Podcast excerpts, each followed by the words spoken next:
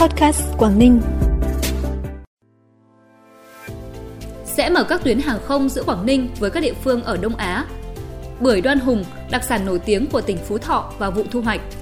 Thêm một mùa dưa chuột thắng lớn ở xứ Tuyên là những thông tin đáng chú ý sẽ có cho bản tin podcast sáng nay thứ năm ngày 27 tháng 10. Thưa quý vị và các bạn, trong khuôn khổ Đại hội đồng Diễn đàn Du lịch Liên khu vực Đông Á ETOP lần thứ 17 đang diễn ra tại thành phố Hạ Long từ ngày 25 đến ngày 27 tháng 10, lãnh đạo các địa phương thuộc ETOP đã thống nhất thúc đẩy liên kết hàng không, mở các chuyến bay thẳng giữa các địa phương. Cụ thể tại cuộc họp song phương với tỉnh Quảng Ninh, tỉnh trưởng tỉnh Kangwon Hàn Quốc Kim Chin The bày tỏ mong muốn hai địa phương sẽ tập trung nghiên cứu mở đường bay kết nối cảng hàng không quốc tế Vân Đồn tỉnh Quảng Ninh với sân bay quốc tế Yangyang tỉnh Kangwon. Cùng với đó, tiếp tục đẩy mạnh việc hợp tác phát triển các sản phẩm du lịch, quảng bá xúc tiến và đào tạo nguồn nhân lực cho du lịch. Tương tự tại các cuộc họp song phương, tỉnh Quảng Ninh và các địa phương thuộc ETOP đã đi đến thống nhất thúc đẩy hợp tác phát triển trong một số nội dung trọng tâm, gồm liên kết hàng không, mở các chuyến bay thẳng giữa Quảng Ninh tới các tỉnh Luang Prabang Lào, Siem Reap Campuchia, Sarawak Malaysia, Cebu Philippines, tăng cường các hoạt động giao lưu văn hóa, kết nối các vùng di sản trong khu vực, quảng bá xúc tiến du lịch, xây dựng các tour tuyến liên kết các điểm đến và khai thác mạnh mẽ hơn thị trường khách du lịch hai chiều.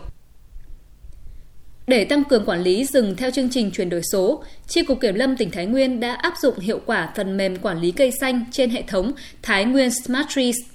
Phần mềm này có nhiều tính năng như cập nhật, chỉnh sửa thông tin cây xanh, lấy tọa độ và hình ảnh cây ngay tại hiện trường, hỗ trợ nhập nhanh số lượng lớn cây phân tán chỉ bằng một lần thao tác, tra cứu tìm kiếm nhanh, tìm kiếm nâng cao, quét mã QR để truy xuất thông tin cây xanh. Áp dụng phần mềm này, mỗi cây xanh trồng mới đều được cập nhật và có mã QR riêng để giám sát, theo dõi quá trình sinh trưởng, phát triển, di rời của cây. Thông qua ứng dụng này, người dân khi phát hiện các vấn đề liên quan tới cây xanh có thể gửi thông tin và hình ảnh phản ánh để cơ quan chức năng tiếp nhận xử lý. Nhằm hỗ trợ tiêu thụ nông sản, hàng hóa cho hội viên, nông dân trong bối cảnh kinh tế xã hội có nhiều khó khăn do ảnh hưởng của dịch COVID-19, trong các ngày từ ngày 25 đến ngày 30 tháng 10, tại cửa hàng nông sản vùng miền, sản phẩm ô cốp tỉnh Hà Giang, Hội Nông dân tỉnh Hà Giang tổ chức tuần lễ giới thiệu nông sản an toàn và sản phẩm ô cốp huyện Bắc Quang. Tại đây giới thiệu bày bán những sản phẩm ô cốp và sản phẩm đặc trưng của hai huyện như chè cổ thụ, gạo nếp nương, mật ong, thịt lợn đen, cốm, chanh tứ mùa, bánh trưng gù và các loại rau củ quả địa phương. Số lượng ước tính mỗi huyện khoảng 1 tấn các sản phẩm nông sản, đảm bảo nguồn gốc xuất xứ và vệ sinh an toàn thực phẩm. Giá bán các sản phẩm cũng được Hội Nông dân các huyện cam kết giá thấp hơn giá sản phẩm cùng loại đang bán trên thị trường.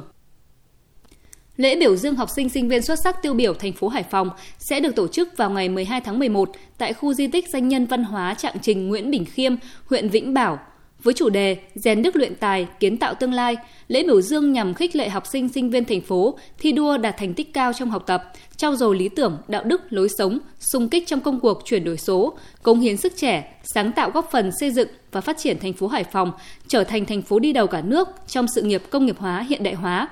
Tại lễ biểu dương, Ủy ban nhân dân thành phố sẽ tặng bằng khen của Chủ tịch Ủy ban nhân dân thành phố, tiền thưởng theo bằng khen và mức khen thưởng 10 triệu đồng một học sinh sinh viên. Bản tin tiếp tục với những thông tin đáng chú ý khác.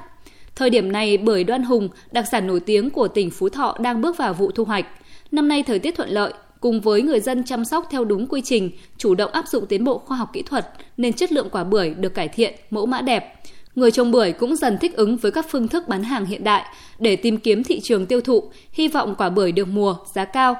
Toàn huyện Đoan Hùng hiện có trên 2.500 hecta cây bưởi, trong đó diện tích cho thu hoạch chiếm trên 70%. Dự kiến năm nay, sản lượng bưởi quả ước đạt khoảng 29.000 tấn, giá trị sản phẩm ước đạt 350 tỷ đồng. Sau 2 năm thực hiện dự án xây dựng mô hình thâm canh nhân giống bưởi da xanh, hồng xiêm ruột đỏ, na dứa Đài Loan trên địa bàn tỉnh Hải Dương, Trung tâm ứng dụng khoa học công nghệ và khảo nghiệm giống đã hoàn thiện quy trình kỹ thuật trồng và thâm canh ba giống quả trên phù hợp với điều kiện tự nhiên của tỉnh Hải Dương và có khả năng nhân rộng. Đây đều là những giống cây ăn quả mới, hứa hẹn mang lại hiệu quả kinh tế cao cho người trồng. Dự án được thực hiện từ năm 2020 đến năm 2022, trên quy mô 8.000 m2, trồng 400 cây bưởi da xanh, 100 cây hồng xiêm ruột đỏ và 300 cây na dứa Đài Loan tại trạm thực nghiệm của Trung tâm ứng dụng khoa học công nghệ và khảo nghiệm giống. Các cây trồng được thực hiện nhân giống bằng kỹ thuật ghép đoạn cành. Kỹ thuật này giúp cây ghép giữ được các đặc tính của giống muốn nhân. Hiện nay cả ba giống cây đều phát trồi lộc, ít sâu bệnh. Hiện nay toàn tỉnh Tuyên Quang có 315 ha trồng dưa chuột với 2.339 hộ trồng. Trung bình một hecta trồng dưa chuột, nông dân Tuyên Quang thu lãi hơn 276 triệu đồng một năm.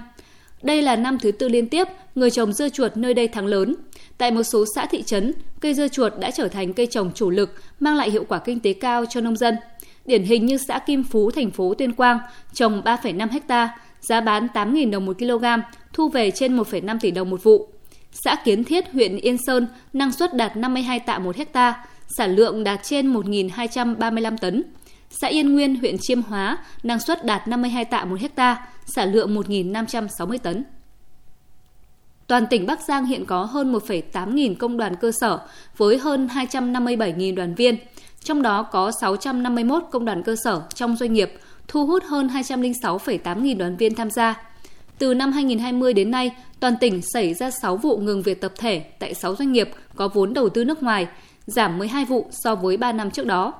Theo ông Nguyễn Văn Bắc, Phó Chủ tịch Thường trực Liên đoàn Lao động tỉnh Bắc Giang, ngoài chấp hành nghiêm quy định pháp luật, doanh nghiệp cần chủ động quan tâm, cải thiện điều kiện làm việc, có thêm chính sách chăm lo, nâng cao đời sống cho người lao động. Khi đó, người lao động mới gắn bó lâu dài, sẵn sàng chia sẻ, đồng hành với doanh nghiệp vượt qua khó khăn.